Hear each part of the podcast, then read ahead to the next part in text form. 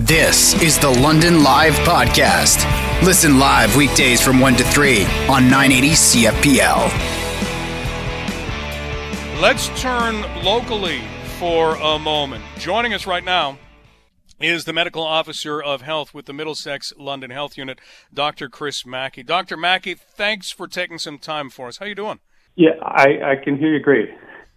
You might have even been able to hear me the first three times. You never know. Yeah. You're good.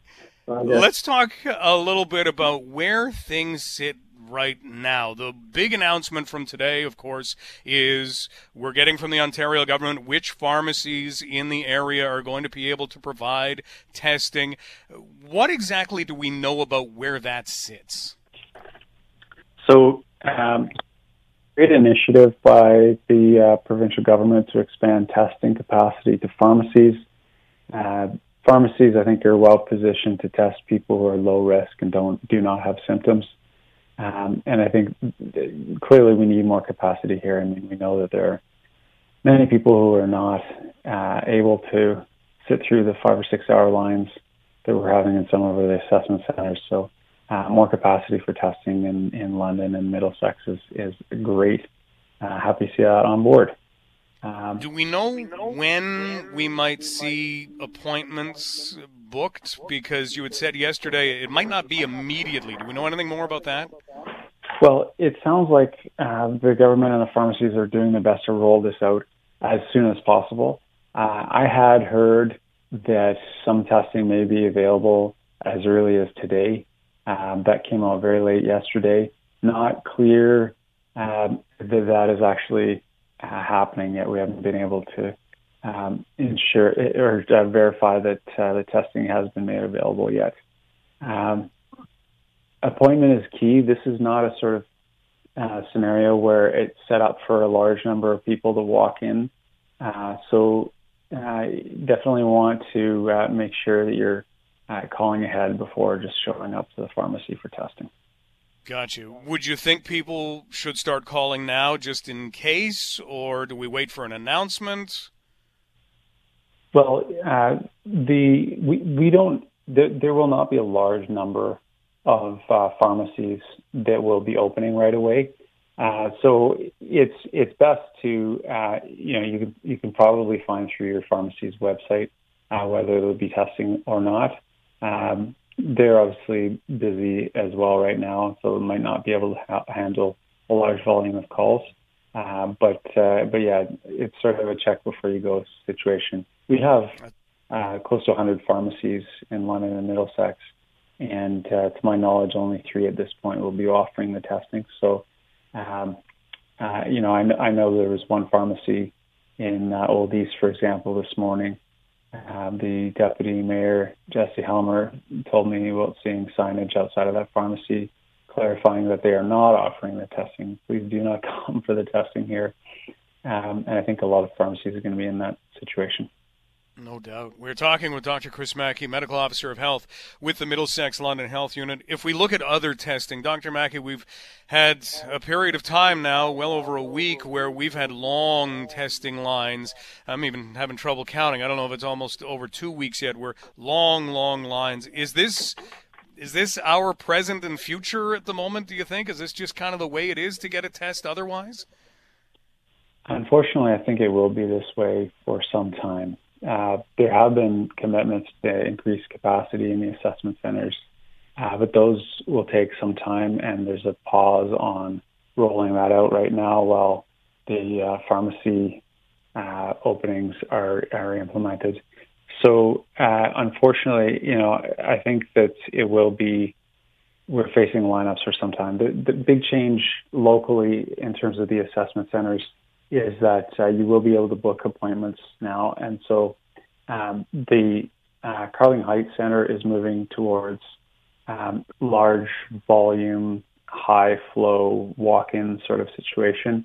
Um, the uh, the Oak Ridge Arena uh, Assessment Center is moving towards appointments only.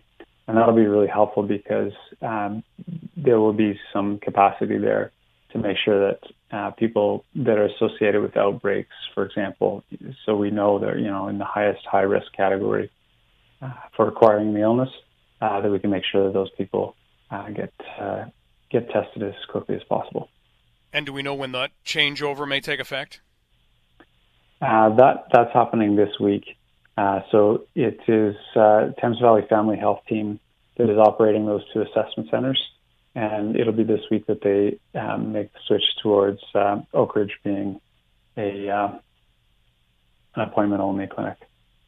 Doctor Chris Mackie with us, Chief Medical Officer of Health with the Middlesex-London Health Unit. Doctor Mackie, let's move to Western. Uh, Western had its outbreak declared a few weekends ago, and we have seen cases tied to Western. Today, we just have, what, the, the one new case in, in London Middlesex? That's that's good. But when we look at Western on the whole, is it still outbreak status? Yeah, that's right. The um, Western, so the outbreak that we've declared, there, there are two outbreaks associated with Western at this point. Uh, the one is associated with the packed bars on Richmond, the, the Love Lost outbreak. And then you've got the other one, which is associated with a very large house party um, up in the north end of the city, in, in the kind of Old North area. There was a student house party, uh, which has actually overtaken the, the Love Lost outbreak now. Uh, that, that outbreak is counting into the twenties. And uh, we're still seeing, we haven't declared a, a Western university-wide outbreak. Um, again, still vast majority of students are uh, taking appropriate precautions and uh, not engage in unsafe activities.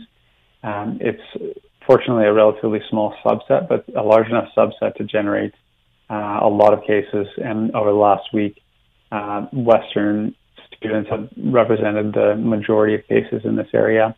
And uh, so, you know, the, the work there is to really uh, pinpoint where the problematic behaviors are happening, who is it that's taking the high risks, and then uh, try and work with the university and the students um, who, you know, the, the, to put pressure on, on those students that aren't uh, choosing healthy, low-risk behaviors uh, to try and to try and curb that through a combination of, of enforcement and peer pressure. And uh, that's kind of our, our main uh, area of focus in terms of cases right now. Looking into the future, it's really about outbreaks in long-term care homes. We have had a small number of cases in long-term care homes over the last month or so.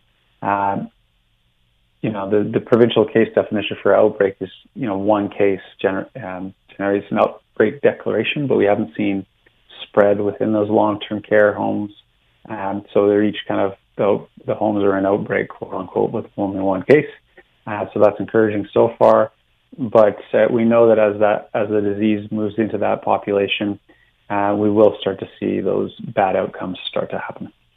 And you say as the disease moves into, we'd love to say, hey, you know, like the Premier used to describe, the iron ring is around long-term care facilities. Is it is it impossible to keep it out in the way that they function with people coming and going?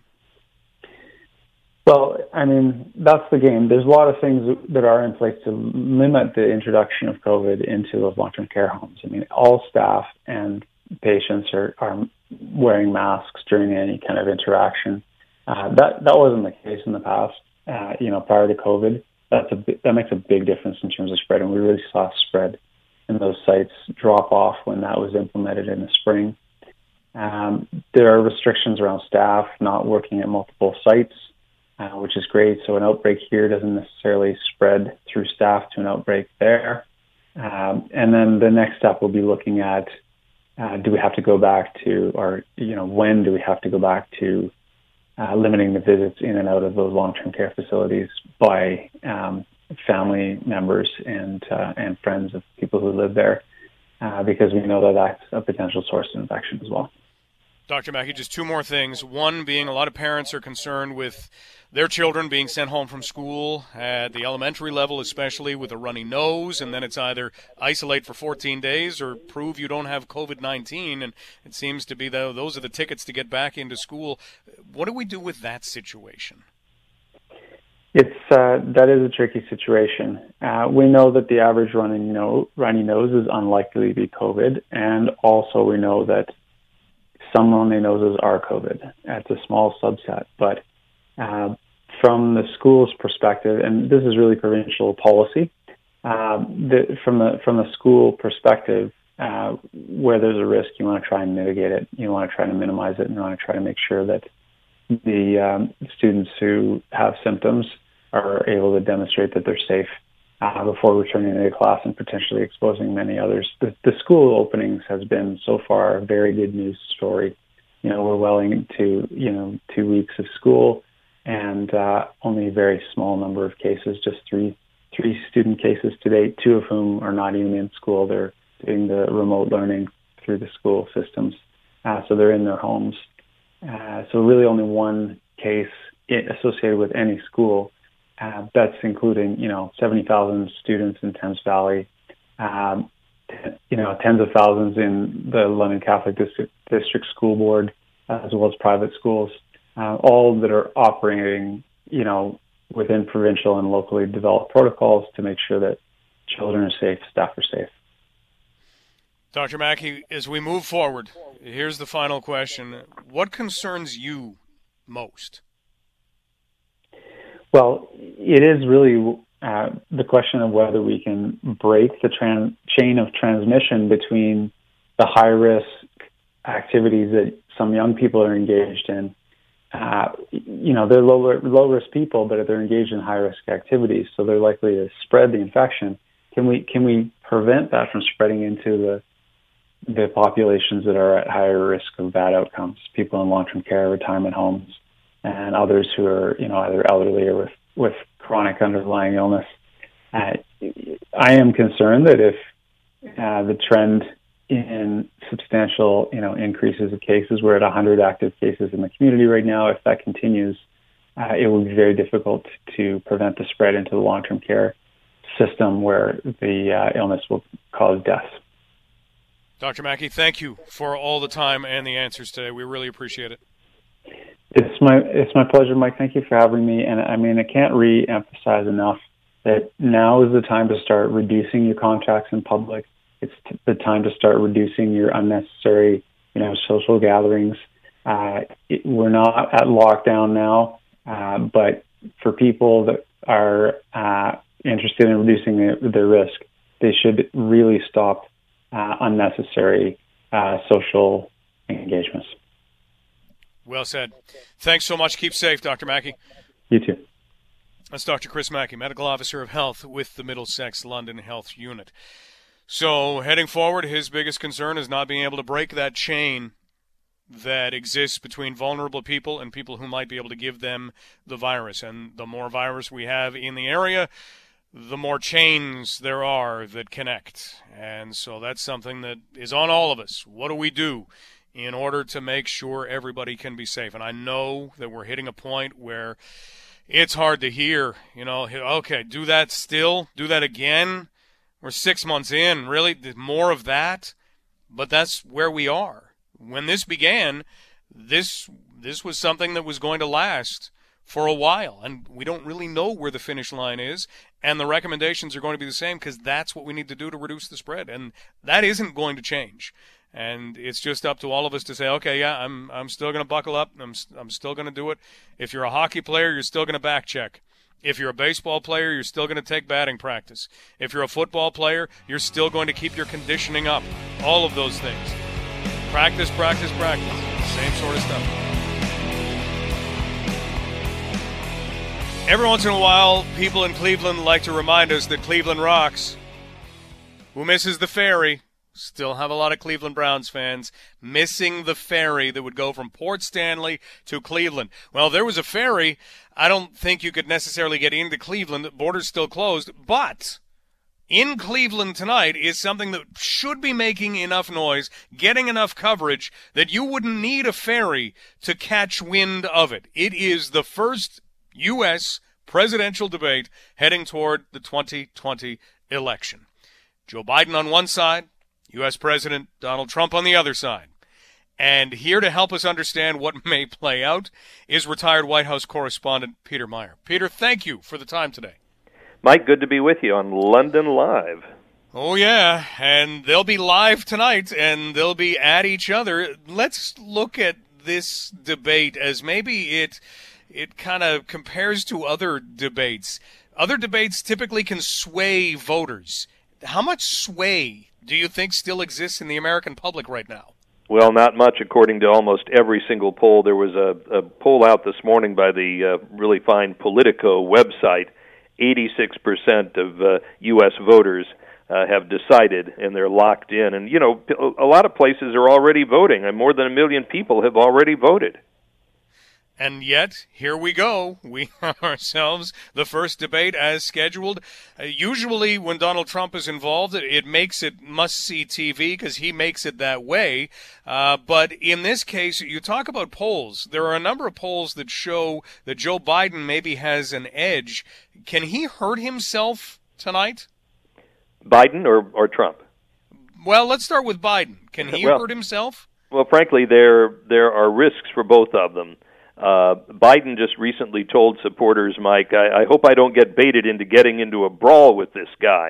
Uh, he's going to need something of, you know, thick skin to stay focused uh, in the face of really likely harsh attacks by Trump on Biden's son Hunter's foreign dealings. Trump has spent months raising unfounded questions about Biden's mental fitness.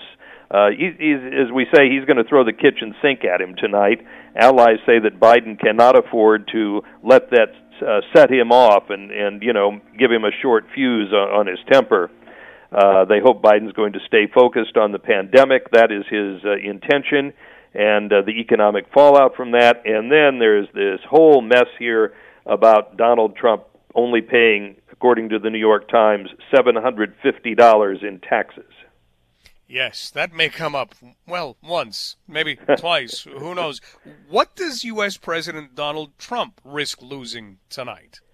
Well, I think, you know, he, he risks um, losing some of the fence-sitters, some of the people who have not made up their minds, or some of his supporters who have buyer's remorse and ever since twenty sixteen have regretted casting a vote for him uh, because of the way he has handled the uh, the response to the COVID uh, pandemic.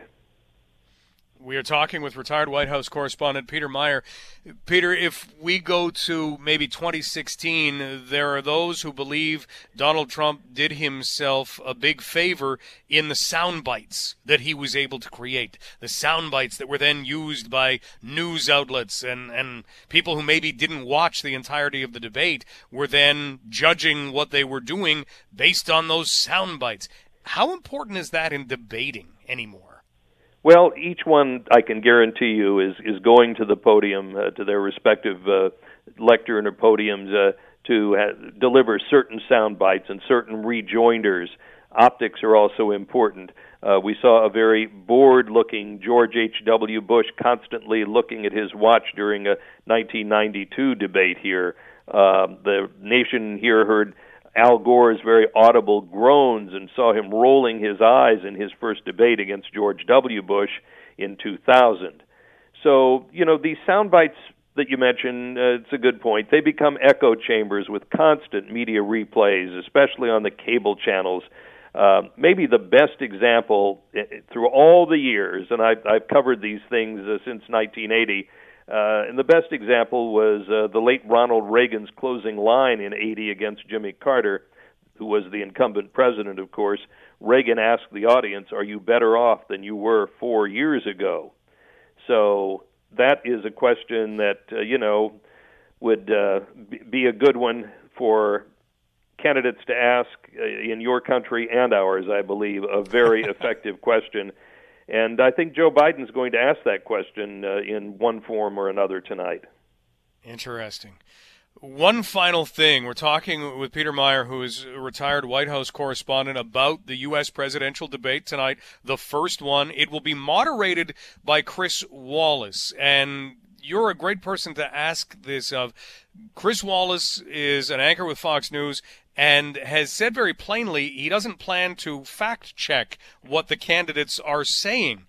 How do you feel about that? Look, I, I think that, uh, you know, unless there's something that's really, you know, blatant, I think Chris is probably right. Um, I worked for C B S News. Chris worked for works for Fox. Previously worked for N B C News, and and so did I. So we we you know worked together many times uh, side by side. Um, he's a good guy. He he's had very tough interviews with Donald Trump, and uh, he's chosen six topics uh, for tonight's debate, uh, including the pandemic, which I still think is the defining issue, and now along with with Trump's taxes. Uh, but, um, you know, I think that he's right. Look, you know, Mike, there are fact-checkers for the Washington Post. There's a fact-checker for uh, C N N named Daniel Dale who just fact-checks things in real time. So there are a lot of fact-checkers who will, you know, in retrospect, just, you know, hours or minutes after the debate will, will do their fact-checking. And then there are others, as I mentioned, who will do it as the debate is unfolding. And, and a lot of Americans, a lot of U S citizens, voters follow that. Uh, and they they know, uh, you know, a Pinocchio knows, as, as the Washington Post puts it, when they see one. Well, it's not just about sitting in front of a, a T V screen anymore. It's sitting in front of a T V screen with a tablet or a laptop open or a isn't phone. The, and yeah, so isn't that the there's truth? A lot more going on, isn't there? Yes, there is. But, you know, when all is said and done, the pundits are going to say someone won tonight, but the real decision makers are the U S voters. And we'll know that sometime after November third, maybe on the night, but I don't know. What, what do you think? What do you think the odds are that that, that pl- may play out over days and more? Well, you know, people are talking about election weeks in the United States. Um, look, if it's if it's a blowout, especially uh, you know in the crucial battleground states, Pennsylvania, Wisconsin, uh, and in the North Carolina, a number of others that are, are going to really be the deciding factors. The the states that you see these two candidates just going to constantly. Ohio is another one. Michigan, uh, you know, across from you. So yeah, it it it could be an extended period before we know the answer. Peter, thank you for your insight. Really appreciate it. All right. Good to be with you. That's Peter Meyer, retired White House correspondent with C B S, with N B C, and his thoughts heading into the first presidential debate tonight between Donald Trump and Joe Biden, which takes place in Cleveland. See, even in a pandemic, Cleveland rocks. The Tampa Bay Lightning won the Stanley Cup last night in Edmonton, not against the Oilers, but against the Dallas Stars. Wait a minute. Tampa, Dallas, Edmonton. If you've been following along, Edmonton has been one of the hubs for the National Hockey League, and it's been a place where the Tampa Bay Lightning players and the Dallas Stars players have been for a while, Dallas especially. Tampa Bay started in Toronto, made the trip out west, and then wound up winning it all, wound up winning the Stanley Cup. And three ex-London Knights were a part of it. Jamel Smith was on the reserve roster. Patrick Maroon won his second Stanley Cup in two years. And Mitchell Stevens was standing there in Edmonton with the Stanley Cup over his head. He has a knack, it seems, for being in situations that you would say, huh, that's uh, that's a little different. If you go back to January twenty-eighth, twenty seventeen, Mitchell Stevens was wearing a London Knights uniform. And he was in Owen Sound, and the London Knights were losing bad, five one, twelve and a half minutes to go in the second period. And then Mitchell Stevens happened. He had two goals and two assists, brought them back to a tie, and then scored the shootout winner in one of the wildest comebacks the Knights have ever been in. Well, just makes sense that in a pandemic, he would be a part of the team that manages to make it through the toughest mental test the National Hockey League has ever given to any of its teams. Tampa Bay, Stanley Cup champions. What is that like for players? Well, that's one thing. What is it like for a dad to be watching all of this play out? Somebody who is usually able to go and see games live and be able to talk to his son after games. In this case, we're about to find out. Please welcome to London Live the father of Mitchell Stevens, Lee Stevens. Lee, how's the day going? Well, it's been uh, it's been kind of uh, oh, I think you can take a lot of uh, stress off, but also we're getting lots of text messages, congratulations, you know, way to go, you know, trying to respond to everybody because everybody's been supporting Mitchell, you know, for so long now, and it just uh, It's been a crazy year, and uh, hey, this is awesome. It's a great feeling to have, and uh, today's just kind of uh, let's just kind of try to get back to some kind of more normalcy. Your son is a Stanley Cup champion. Has that sunk in yet, or can you remember a time when you thought, okay, yeah, yeah, that's that's sinking in right now? You know what? I think it might have been about two o'clock last night that everything kind of uh, sunk in because, you know, it was really challenging. Uh, just since like March, February was the last time I saw him. Actually, he went down to Tampa, and normally, you know, we've uh, we've been pretty solid, uh, solid relationship since, you know, he was just started playing hockey, and then all of a sudden towards the end, you've you've got a distance distant relationship. So, you know, just taking all that in and going, uh, wow. So two o'clock last night, I think he goes, you know, Mom, Dad, thank you for twenty-three years, right? And uh, and that's kind of when it sunk in because, you know, we always anticipated in some extent, you know, World Juniors, the O H L draft, even perhaps the N H L draft. One of the biggest things was when he scored his first N H L goal because you're like, wow, that just happened out of the blue, right?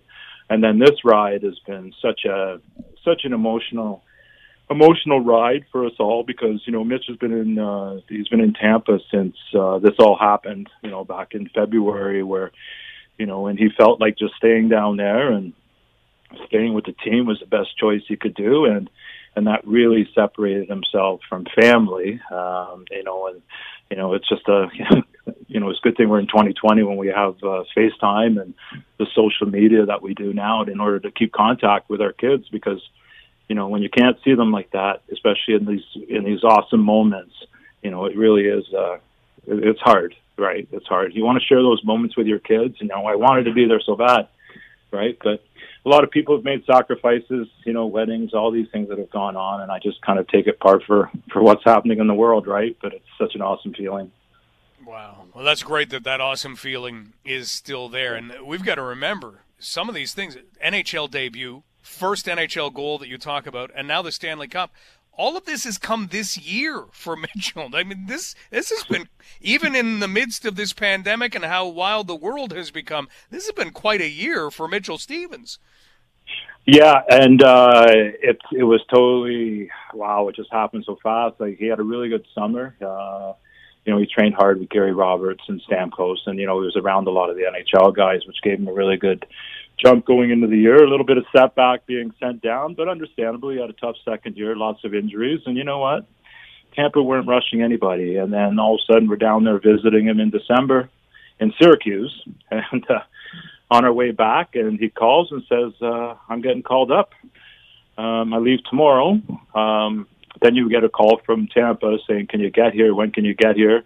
And you've got to orchestrate everything to get down there. First N H L game, you know, start of December, really surreal. Like, you don't even think you're really there. And then, uh, bang, the excitement of his first N H L goal. We were sitting downstairs with a couple friends, and uh, wow, that was that, that brought tears to my eyes. It really did at that moment because that was crazy. You know, Carey Price and uh, those kind of, you know, just just awesome. And then, you know, just the uh, the N H L and Tampa sending him, you know, his first goal, his first, uh, you know, the game sheet, all those things. So there's lots of uh, lots of memories that he can take with him. And the new one is having, uh, you know, his name on the Stanley Cup, which could never be taken away from anyone. Right? That is wild. We're talking with Lee Stevens, who is the father of former London Knight, former Saginaw Spirit forward, Mitchell Stevens, part of the Stanley Cup celebration last night because he's part of the Tampa Bay Lightning. And now, now you got to kind of figure out where things go from here. So, Lee, I know that there are celebrations to come, and I hope you enjoy each and every second of them. And thanks so much for spending some time with us this afternoon. Really appreciate it. Hey, thank you for having me, and I'll tell you, one of the best experiences I think Mitch had, you know, coming from Saginaw was being welcomed into London. Yeah, great organization, and thank you for having me, and uh, yeah, go Knights, go Bolts, and everybody stay safe, and everybody stay safe, right? So That's right, that's yeah. right. Lee, you take care of yourself. Okay, thanks, Mike. Bye-bye. That's Lee Stevens, father of Mitchell Stevens, so a perspective that's... that's really different for everybody. I mean, very few family members and friends and loved ones even made it to the bubble. There's a reason that a lot of the broadcasts were showing Blakeney Perry, Corey Perry's wife, because she was one of the few people that were there, because in order to get there, then you had to quarantine, and if you quarantined, would you even be able to get in to games and things like that? Tough. And so a lot of people celebrated on cell phones long after the Stanley Cup had been lowered from high over top of heads. But it'll be raised again. And here's hoping that they're able to get it around to those one-day celebrations that the players can all have to enjoy the accomplishment that many argue was the hardest of any Stanley Cup to win. You've been listening to the London Live Podcast. Catch the show live on weekdays from one to three.